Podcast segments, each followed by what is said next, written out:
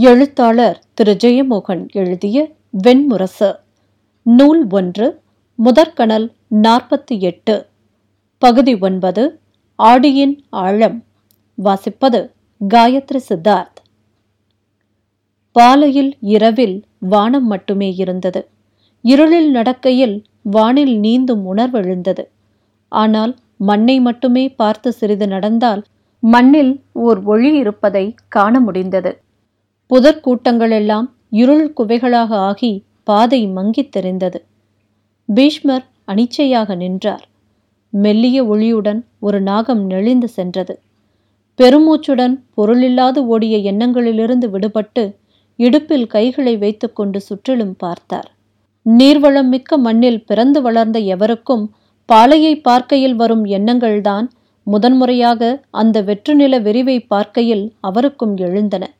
கல்லில் செதுக்கப்பட்ட பறைவாத்தியத்தை பார்ப்பது போல ஓவியத்தில் வரையப்பட்ட உணவைப் போல பயனற்றது உரையாட மறுப்பது அணுக முடியாதது. பிரிதொரு குலம் வணங்கும் கனியாத தெய்வம். அலையலையாக காற்று மண்ணில் படிந்திருக்க வெந்த வாசனையை எழுப்பியபடி பொன்னிறத்தில் பரவி தொடுவான் கோட்டில் வளைந்து கிடந்த நிலத்தை பார்த்தபோது ஏன் மனதை துயரம் வந்து மூடுகிறதென்று அவருக்கு தெரியவில்லை. அறிந்தவையெல்லாம் பொருளிழந்து நம்பியவையெல்லாம் சாரமிழந்து அகம் வெறுமை கொண்டது. மண் மட்டுமே எஞ்ச அவர் இல்லாதது போல தோன்றியது. வணிக கூட்டத்துடன் நடந்தபோது மெல்ல எதிர்ப்பக்கமாக சுழன்ற மண் பெரும் சுழி ஒன்று என மயங்கச் செய்தது. பின்பு அவர் களைத்து ஒரு பிலு மரத்தடியில் அமர்ந்து ஏதோ எண்ணங்களுடன் கையில் அந்த மண்ணை அள்ளி மெதுவாக உதிர்த்த பின் கை வெள்ளையை பார்த்தபோது சிறிய விதைகள் ஒட்டியிருப்பதைக் கண்டார். குனிந்து அந்த மண்ணை அள்ளி அது முழுக்க விதைகள் நிறைந்திருப்பதை அறிந்து வியந்தார். நிமிர்ந்து கண் தொடும் தொலைவு வரை பறந்திருந்த மண்ணை பார்த்தபோது அது ஒரு பெரும் விதைக்களஞ்சியம் என்ற எண்ணம் வந்தது. என்றேனும் வடவை நெருப்பு சினந்து மண்ணிலுள்ள அத்தனை தாவரங்களும் அழிந்து போய்விட்டால் பிரஜாபதியான பிரது வருணனின் அருளுடன் இந்த பாலைமண்ணில் இருந்தே புவியை மீட்டுவிட முடியும். ஆனால் அது வேறு புவியாக இருக்கும். முற்றிலும் வேறு மரங்கள் வேறு செடிகள் வேறு உயிர்கள் வேறு விதிகள் கொண்ட புவி. பாலை நிலம் என்பது ஒரு மாபெரும் நிகழ்தகவு இன்னும் நிகழாத கனவு. யுகங்களின் அமைதியுடன் காத்திருக்கும் ஒரு புதிய வாழ்வு. எழுந்து நின்று அந்த மண்ணை பார்த்தபோது திகைப்பு அதிகரித்து கொண்டே சென்றது. உறங்கும் காடுகள் நுண்வடிவ தாவரப் பெருவழி மண்மகளின் சுசுப்தி அந்த பொன்னிற மண் மீது கால்களை வைத்தபோது உள்ளங்கால் பதறியது. ஐம்பது நாட்களுக்குள் பாலை நிலத்திலேயே பிறந்து வளர்ந்த ஒரு மிருகமாகிவிட்டார். காற்று வீசும் திசையிலிருந்து வரப்போகும் மணல் புயலை உய்த்தறிய முடிந்தது. வாசனையை கொண்டு நீர் இறக்கும் இடத்திற்கு செல்ல முடிந்தது. அவரை அணுகிய பாலைவன உடும்பு தன் சிறு கண்களை நீர் நிரம்பும் பளிங்குமணி குடுவைகள் போல இமைத்து கூர்ந்து நோக்கிய பின் அவசரமில்லாமல் கடந்து சென்றது. அவர் உடலிலும் தலையிலும் பாலைவனத்து மென்மணல் படிந்து அவர் அம்மண்ணில் படுத்தால் பத்து காலடி தொலைவில் அவரை எவருமே பார்க்க முடியாதென்றானது. இருளில் பாலை நிலம் மெல்ல மறைந்து ஒளிகளாகவும் வாசனையாகவும் மாறிவிட்டிருந்தது. அது பின்வாங்கி பின்வாங்கி சுற்றிலும் வளைந்து சூழ்ந்திருந்த தொடுவானில் மறைகிறது என்று அவர் முதலில் நினைத்தார். அந்தியில் தொடுவானம் ஒரு செந்நிறமான கோடாக நெடுநேரம் அலையடித்துக் கொண்டிருக்கும். பின்பு பாலை இருளுக்கும் இருளுக்குமான வேறுபாடாக ஆகும். மெல்ல கண் பழகியதும் தொலைவு என ஏதுமில்லாமல் செங்குத்தாக சூழ்ந்திருக்கும் சாம்பல் நிற பரப்பாக பாலை நிலம் உருமாறும். பின்னர் அவர் அறிந்தார் பாலை நிலம் அவருக்குள்தான் சுருண்டு சுருங்கி அடர்ந்து ஒரு ரசப்புள்ளியாக மாறிச் சென்று அமைகிறது என்று. எந்த இருளில் கண்களை மூடினாலும் பொன்னுருகி பறந்த பெருவெளியை பார்த்துவிட முடியும். அங்கே துயிலும் விதைகளில் ஒரு விதை போல சென்று கொண்டிருக்கும் மண்மூடிய நெடிய மனிதனை பார்த்துவிட முடியும். தனிமையில் அவன் அடையும் சுதந்திரத்தை அவன் முகத்தில் நிறைந்திருக்கும் புன்னகையை. பீஷ்மர் கால் ஓய்ந்து ஒரு மரத்தடியில் அமர்ந்தார். இடையிலிருந்த நீர்க்கொப்பரையை எடுத்து உதடுகளையும் வாயையும் மட்டும் நனைத்து கொண்டார். மணலில் மெல்லப்படுத்து கை கால்களை நீட்டிக்கொண்டார் இரு தோள்களிலிருந்தும் எடை மண்ணுக்கு இறங்குவதை உணர்ந்தார். சூதர் சொன்னது நினைவுக்கு வந்தது. அகலமான தோள்கள் கொண்டவர் நீங்கள் வீரரே இருபத்தைந்து ஆண்டு காலமாக அவற்றில் தம்பியரை சுமந்து வருகிறீர்கள். பீஷ்மர் புன்னகை செய்தபோது சூதர் சிரித்துக்கொண்டு சுமைகளால் வடிவமைக்கப்பட்ட உடல் கொண்டவர்கள் பின்பு சுமைகளை இறக்கவே முடியாது என்றார். அவர் என்ன சொல்லப் போகிறார் என உணர்ந்தவர் போல பீஷ்மர் போதும் என்று கை காட்டினார். ஆனால் அவர் எவராலும் கட்டுப்படுத்தக்கூடியவர் அல்ல என்று தெரிந்தது. உங்கள் இரு தோள்களும் ஒளிவதே இல்லை வீரரே வெளியற்றவனையும் நிறமற்றவனையும் தூக்கிக் கொள்ளலாம். அவரே அதில் மகிழ்ந்து ஆஹா என்ன ஒரு அரிய நகைச்சுவை! விழியற்றவனுக்கு கண்களில் நிறங்கள் இல்லை. விழியிருப்பவனுக்கு உடலில் நிறங்கள் இல்லை. ஆஹாஹா! இரு கைகளையும் ஒன்றுடன் ஒன்று ஓங்கி அறைந்தபடி பீஷ்மர் எழுந்து விட்டார். என்னை கொல்லப் போகிறீர்களா? என்று எமையா விழிகளுடன் நாகசூதர் கேட்டார். பீஷ்மர் திகைப்புடன் கைகளை தொங்கவிட்டார் எத்தனை காலமாக நாகங்களை கொல்ல சத்திரியர் முயன்று வருகிறார்கள் வீரரே. சத்திரிய குலத்தின் கடைசி கனவே அதுதானோ? பீஷ்மர் உங்களுடைய தட்சணையை நான் அழித்து விட்டேன் என்று சொல்லி திரும்பி நடந்தார். முதுநாகர் பின்னால் ஓசையிட்டு சிரித்தார். நாக விஷத்தில் தன்னை அறிய என்னை தேடி வந்தவன் நீ அல்லவா? நாகங்கள் உன்னை தேடி வரும். உங்கள் குலத்தையே தேடி வருவோம். சத்திரிய இனத்தையே நாங்கள் சுருட்டி கவ்வி விழுங்குவோம். அப்பால் நடந்து சென்ற பீஷ்மர் கால்கள் தளர்ந்தவர் போல நின்றார். திரும்பி நாகரின் மின்னும் கண்மணிகளை பார்த்தார். நாகருக்கு பின்னால் இருண்ட சர்ப்பங்களின் நெளிவை பார்க்க முடிந்தது. அது விழிமயக்கா என எண்ணிய கணம் அங்கே இருள் மட்டும் தொங்கிக் கிடந்தது. நல்லூழினால் நீயும் அப்போது வாழ்வாய். நானோ அழியாதவன். அங்கே வந்து உன்னை சந்திக்கிறேன் என்றார் நாகர். பீஷ்மர் மிக அடங்கி அவருக்குள் என ஒலித்த குரலில் எங்கே? என்றார். படுகளத்தில். வேறெங்கே? நாகரின் சிரிப்பு உன் கிழித்து உண்ணும் கழுதை புலிகளின் எக்காலம் போல ஒலித்தது. பீஷ்மரின் கைகள் செயலிழந்து தொங்கின. தலை குனிந்தவராக நடந்து விலகினார். அவர் எழப்போன போது தொலைவில் ஒரு காலடி ஓசை கேட்டது. காதுக்கு கேட்பதற்குள்ளாகவே நிலத்தில் படிந்திருந்த உடலுக்கு அது கேட்டது. அவர் எழுந்து அமர்ந்து தன் கையை நீட்டி அருகே நின்றிருந்த முட்புதரிலிருந்து ஒரே ஒரு நீளமான முல்லை ஒடித்து கொண்டு பார்த்தார். பாலையின் மீது மெல்லிய தடம் போல கிடந்த காலடி பாதையில் அப்பால் ஒருவன் வருவது தெரிந்தது.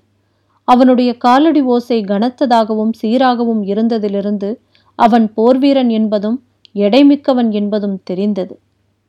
நெருங்கி வந்தவன் அவரை கண்டு கொண்டான் ஆனால் ஒரு கணம் கூட அவனுடைய காலடிகள் தயங்கவில்லை. அவன் கைகள் வெள்ளை நோக்கி செல்லவும் இல்லை. அதே வேகத்தில் அவரை நோக்கி வந்தவனின் கண்கள் மட்டும் ஒளி கொண்டு அருகே நெருங்கின. கூந்தல் காற்றில் பறந்து கொண்டிருந்தது. காதுகளில் மெல்ல ஒளிமின்னும் குண்டலங்கள் அவன் சத்திரியன் என்று காட்டின. அருகே வந்ததும் அவன் முளைகளையும் இடையையும் பார்த்த பீஷ்மர் அவன் யார் என்று புரிந்து கொண்டார். புன்னகையுடன் தன் கையில் இருந்த முள்ளை கீழே வீசினார். வணங்குகிறேன் வீரரே என்றபடி சிகண்டி அருகே வந்தான். உத்தர பாஞ்சாலத்தை சேர்ந்த என் பெயர் சிகண்டி. நான் மூலத்தான நகரிக்கு சென்று கொண்டிருக்கிறேன். பீஷ்மர் நலம் பெறுவாயாக என்றார். என் பெயர் வாகுகன். நான் திருவிட நாட்டைச் சேர்ந்த சத்திரியன் கான் புகுந்த பின் புறநாட்டு பயணத்தில் இருக்கிறேன். செகண்டி நான் தங்களுடன் பயணம் செய்யலாம் அல்லவா என்றான். ஆம் பாலைவனம் போல அந்நியர்களை நண்பர்களாக ஆக்கும் இடம் வேறில்லை என்றார் பீஷ்மர். அவர்கள் நடக்கத் தொடங்கினர். தாங்கள் துறவு பூண்டு விட்டீர்களா என்றான் சிகண்டி.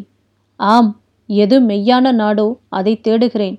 எது நிலையான அரியணையோ அதை அடைய விரும்புகிறேன் என்றார் பீஷ்மர். சிகண்டி சிரித்து தாங்களும் ரிஷியாக அறியப்படப் போகிறீர்கள் என்றான். பாரத வருஷத்தில் ரிஷியாக ஆசைப்படாத எவருமே இல்லை என நினைக்கிறேன். பீஷ்மர் சிரித்துக்கொண்டு நீயும் தான் இல்லையா? என்றார்.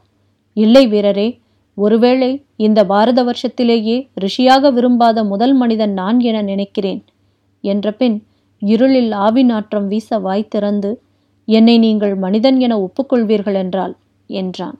பீஷ்மர் பதில் சொல்லாமல் நடந்தார். சிகண்டி வீரரே நீங்கள் அஸ்தனபுரியின் பிதாமகரான பீஷ்மரை அறிவீர்களா? என்றான். பாரத வருஷத்தில் உள்ள ஒவ்வொருவரும் அறிந்ததை மட்டுமே நானும் அறிவேன் என்றார் பீஷ்மர்.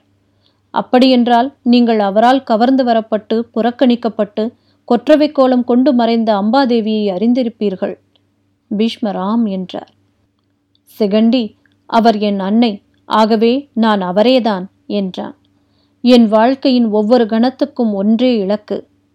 சிகண்டியின் குரல் இருளில் மிக அருகே மிக மெல்லியதாக ஒலித்தது. பீஷ்மரின் நெஞ்சை பிளந்து அவர் இதயத்தை பீத்து என் கையில் எடுப்பது. அது என் அன்னை எனக்கிட்ட ஆணை. அவன் மூச்சுக்கும் மட்கிய மாமிசத்தின் வெம்மையான வாசனை இருந்தது. நீ அதற்கு அனைத்து தனுர்வேதத்தை கற்று கரைகடக்க வேண்டுமே என்றார் பீஷ்மர். ஆம் ஆகவேதான் நான் பரத்வாஜரின் மாணவரான அக்னிவேசரிடம் மாணவனாக சேர்ந்தேன் என்றான் சிகண்டி. அவரிடம் நான் தொடக்க பாடங்களை கற்றுக்கொண்டேன். பயிற்சியின் போது என்னுள் பீஷ்மர் மீதான சினம் நிறைந்திருப்பதைக் கண்டு அவர் என்னை பீஷ்மரை நன்கறிந்து வரும்படி ஆணையிட்டு அனுப்பினார். ஆகவேதான் நான் இப்பயணத்தை தொடங்கினேன். பீஷ்மர் இங்கே எதற்காக வந்தாய்? என்றார். நான் தண்டகர் என்னும் நாகசூதரை பார்ப்பதற்காக இங்கே வந்தேன் சிகண்டி சொன்னான். பீஷ்மர் வெறுமனை திரும்பி பார்த்தார். நான் யாரென அவர் சொல்வார் என்று கேள்விப்பட்டேன். நான் யாரென அறிவது என் எதிரியை அறிவதன் முதல் படி என்றார்கள். ஆகவே சைப்பிய நாட்டுக்கு சென்று அங்கிருந்து இங்கே வந்தேன். நாகசூதர் நீதான் சிகண்டி என்று சொல்லியிருப்பார் இல்லையா? என்றார் பீஷ்மர். சிகண்டி அந்த சிரிப்பை உணராமல் தலையை அசைத்தான். தனக்குள் சொல்லிக் கொள்பவன் போல நான் அவரது யானத்தில் நெளிந்த கருநீல நீரை பார்த்தேன். அலையடங்கியதும் அதில் தெரிந்த என் முகம் மறைந்து அஸ்தனபுரியின் பீஷ்மரின் முகம் தெரிந்தது என்றான். காற்றில் பறந்த மேலாடையை அள்ளி உடலுடன் சுற்றியபடி அவர்தான் உன் எதிரியா? என்றார் பீஷ்மர். அச்செயல் மூலம் அவர் தன்னை முழுமையாகவே மறைத்து கொண்டார். கனவிலும் விழிப்பிலும் எதிரியை எண்பவன் அவனாகவே ஆகிவிடுவதில் என்ன வியப்பு? என்றார் பீஷ்மர். நான் அவராக ஆகவில்லை வீரரே அவரும் நானும் ஒன்றே என உணர்ந்தேன் என்றான் சிகண்டி. பீஷ்மர் அதுவும் முற்றெதிரிகள் உணரும் ஞானமே என்றார். சிகண்டி அதை கவனிக்காமல் நான் கண்டது பீஷ்மரின் இளவயது முகம் என்றான். நான் கூர்ந்து பார்ப்பதற்குள் அது மறைந்தது. பீஷ்மரின் வயது பதினேழு. அப்போதுதான் தந்தைக்குச் செய்த ஆணையால் தன்னையும் என்னைப் போல உள்ளத்தால் அவர் ஆட்கி கொண்டார். பீஷ்மர் நின்று உன்னைப் போலவா என்றார். ஆம் நானும் அவரும் உருவும் நிழலும் போல என்று நாகர் சொன்னார். அல்லது ஒன்றின் இரு நிழல்கள் போல அவர் செய்ததைத்தான் நானும் செய்தேன் என்றான் செகண்டி. அவரில்லாமல் நான் இல்லை அவர் ஒரு நதி என்றால் அதிலிருந்து அள்ளி எடுக்கப்பட்ட ஒரு கை நீர்தான் நான். செகண்டி சில கணங்கள் சிந்தித்த பின் வீரரே ஒரு பெரும் பத்தினி கங்கையில் ஒரு பிடி நீரை அள்ளி வீசி கங்கை மேல் தீச்சொல்லிட்டால் என்ன ஆகும்? கங்கை நீர் கங்கையை அழிக்குமா?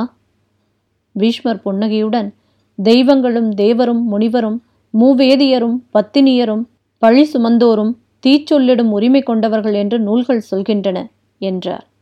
சிகண்டி அவர் சொற்களை கவனித்ததாக தெரியவில்லை. அழித்தாக வேண்டும். இல்லையேல் புல்லும் புழுவும் நம்பி வாழும் பேரறம் ஒன்று வழுவுகிறது. அதன்பின் இவ்வுலகம் இல்லை. இவ்வுலகின் அவியேற்று வாழும் விண்ணகங்களும் இல்லை என தனக்குள் போல சொல்லிக் கொண்டான். பீஷ்மரை பார்த்ததும் உன் சினம் தணிந்து விட்டதா? என்று பீஷ்மர் கேட்டார். ஆம் என் முகமாக அவரை பார்த்த அக்கணத்திலேயே நான் அவர் மேல் பேரன்பு கொண்டு விட்டேன். அவர் உடலில் ஒரு கரம் அல்லது விரல் மட்டுமே நான் என்றான். நாகர் என்னிடம் சொன்னார் அவரை சந்திக்கும் முதற்கணம் அவர் பாதங்களை தொட்டு வணங்குவேன் என்று. அவருக்கும் எனக்கும் இடையே இருப்பது என் அன்னையின் பெருங்காதல் என்று அவர் சொன்னார். பீஷ்மர் ஒன்றும் சொல்லாமல் இருளில் நடந்தார். ஆனால் அவரை கொல்ல வேண்டுமென்ற என் இலக்கு இன்னும் துல்லியமாகி இருக்கிறது. சினத்தால் அல்ல வேகத்தாலும் அல்ல. நான் இருக்கிறேன் என்பதாலேயே நான் அவரை கொல்வதும் இருக்கிறது. அந்த இச்சை மட்டுமே நான் பெரிதொன்றில்லை. பீஷ்மர் பெருமூச்சு விட்டார். ஆம் அதுவே முறையாகும் என்றார். செகண்டி வீரரே நான் உங்களிடம் இவற்றையெல்லாம் சொன்னதற்கு காரணம் ஒன்றே. தாங்கள் அகத்தியரின் மாணவர் என்று நினைக்கிறேன் என்றான். பீஷ்மர் எப்படி அறிந்தாய்? என்றார். தாங்கள் தனுர்வித்தையில் தேறியவர் என நான் தொலைவிலேயே கண்டு கொண்டேன் பீஷ்மர் ம் என்றார். என் விழிகள் இருளில் பகலைப் போலவே தெளிவாக பார்க்கக்கூடியவை. நான் வரும் ஒளியை கேட்டதுமே நீங்கள் கை நீட்டி அருகே இருந்த முள் ஒன்றை பிடுங்கிக் கொண்டீர்கள் என்பதைக் கண்டேன். உங்களிடம் வேறு ஆயுதமே இல்லை என்றான் சிகண்டி. பீஷ்மர் நன்கு கவனிக்கிறாய் என்று சொன்னார். வருவது வழி தவறி பாலைக்கு வந்த மதம் கொண்ட வேளமாக இருக்கலாம். விஷவில் வேந்திய மலைக்கழுவனாக இருக்கலாம். உங்கள் முதல் எதிரியாக கூட இருக்கலாம். ஆனால் நீங்கள் ஒரு முள்ளை மட்டும்தான் எடுத்துக்கொண்டீர்கள் அப்படியென்றால் நீங்கள் வல்கிதாஸ்திர வித்தை கற்றவர். ஒரு சிறு முள்ளையே அம்பாக பயன்படுத்தக்கூடியவர். ஒரு முள் தைத்தாலே மனிதனை செயலிழக்கச் செய்யும் ஆயிரத்தெட்டு சக்தி பிந்துக்களை பற்றி அறிந்தவர். பீஷ்மர் ஆம் என்றார். சிகண்டி நின்று கைகூப்பி நான் அதை உங்களிடமிருந்து கற்க விளைகிறேன் குருநாதரே. என்னை தங்கள் மாணவராக ஏற்றுக்கொள்ள வேண்டும் என்றான். அதன் பொருட்டே தங்களிடம் என்னை பற்றி அனைத்தையும் சொன்னேன். பீஷ்மர் இளைஞனே நான் எவரையும் மாணவனாக ஏற்கும் நிலையில் இல்லை. அனைத்தையும் துறந்து காட்டுக்கு வந்துவிட்டவன் நான் என்றார்.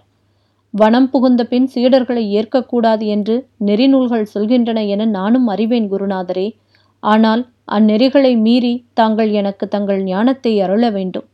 வல்கிதாஸ்திரம் அகத்தியரின் குருமரபினருக்கு மட்டுமே தெரியும். தாங்கள் திருவிடத்தவர் என்பதனால் அதை கற்றிருக்கிறீர்கள். இப்புவியிலுள்ள அத்தனை போர் வித்தைகளையும் நான் கற்றாக வேண்டும். ஏனென்றால் நான் கொல்லப்போகும் வீரர் எவற்றையெல்லாம் அறிவார் என எவருக்குமே தெரியாது. நான் எதன் பொருட்டு உன்னை மாணவனாக ஏற்க வேண்டும்? என்றார் பீஷ்மர்.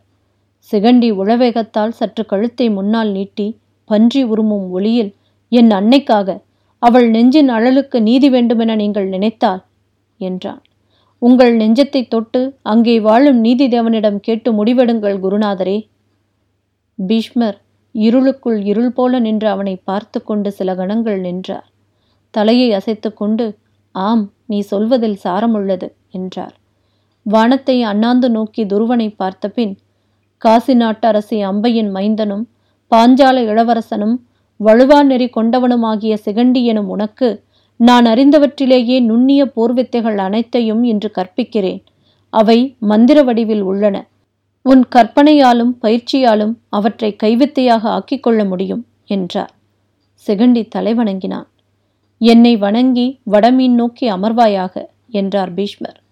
சிகண்டி அவர் பாதங்களை வணங்கிய போது அவனுடைய புழுதி படிந்த தலையில் கை வைத்து வீரனே நீ உன் இலக்கை அடைவாய். அடைந்த பின் ஒரு கணமும் வருந்த மாட்டாய் வீரர்களுக்குரிய விண்ணுலகையும் அடைவாய் என்று வாழ்த்தினார்.